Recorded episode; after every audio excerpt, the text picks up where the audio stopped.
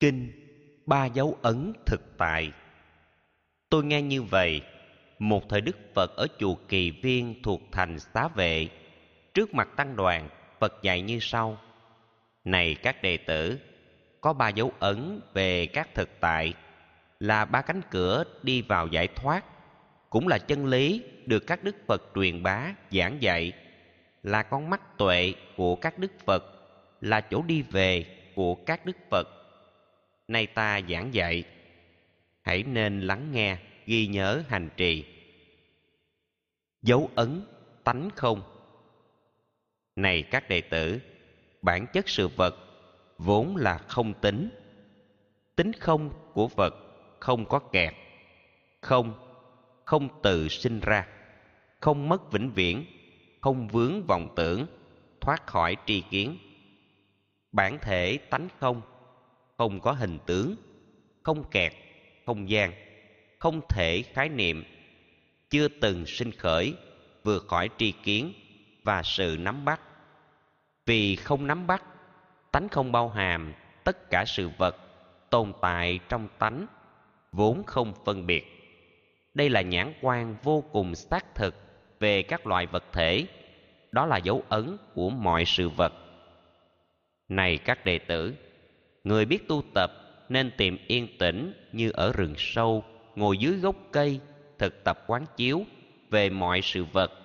Thấy rõ sắc chất bao gồm thân thể và mọi sự vật là không thực thể, vốn là vô thường.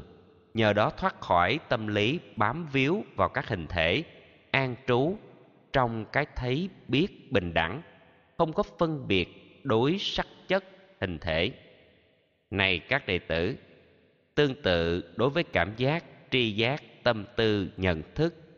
Người biết tu tập nên thấy rõ rằng chúng không thực thể, vốn là vô thường. Nhờ đó thoát khỏi tâm lý bám víu vào những thứ này, an trú trong cái thấy biết bình đẳng, không còn phân biệt vướng kẹt vào chúng. Này các đệ tử, năm nhóm tổ hợp cấu tạo nên thân vốn không thực thể do duyên giả hợp, tương tác lẫn nhau giữa thân và tâm. Khi tâm không còn hiện hữu trong thân, thì các tổ hợp cảm giác, tri giác, tâm tư, nhận thức không còn tác dụng. Nhận thức như thế là chánh tri kiến, hướng đến giải thoát. Nhờ tuệ nhãn này, hành giả thoát khỏi mọi sự vướng mắc liên hệ tri kiến. Phương pháp quán này là không thực thể là dấu ấn một, là cửa giải thoát. Dấu ấn vô tướng. Này các đệ tử, thực tập chính niệm, an trụ trong định, quán sát sự vật. Hành giả thấy rằng, hình thể vô ngã, tướng trạng tan biến. Nhờ thực tập này, hành giả thoát được các loại ảo giác về các hình thể.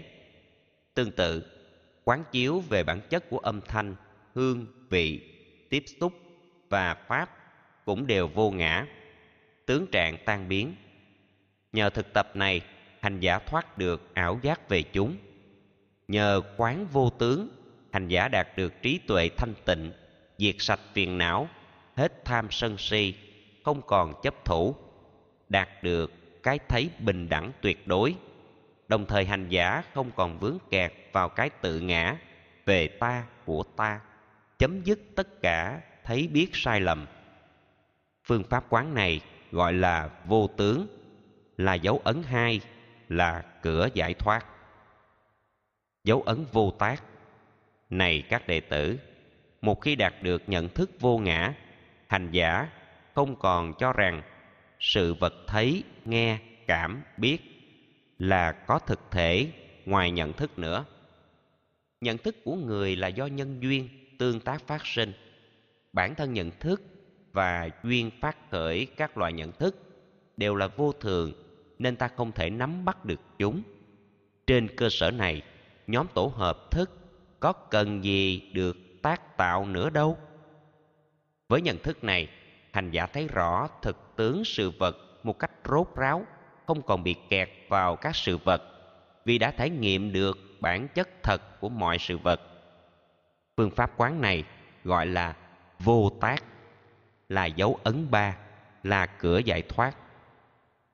Này các đệ tử, bất kỳ người nào thực tập nhận thức về ba dấu ấn của mọi sự vật như vừa nêu trên sẽ có khả năng đi vào cánh cửa giác ngộ giải thoát. Đang khi thực tập, nhìn các sự vật bằng ba nhận thức, tánh không, vô tướng cũng như vô tác, ta đã đạt được tri kiến thanh tịnh. Nghe phật giảng dạy, tất cả mọi người vô cùng hoan hỷ phát nguyện thực tập, truyền bá kinh này.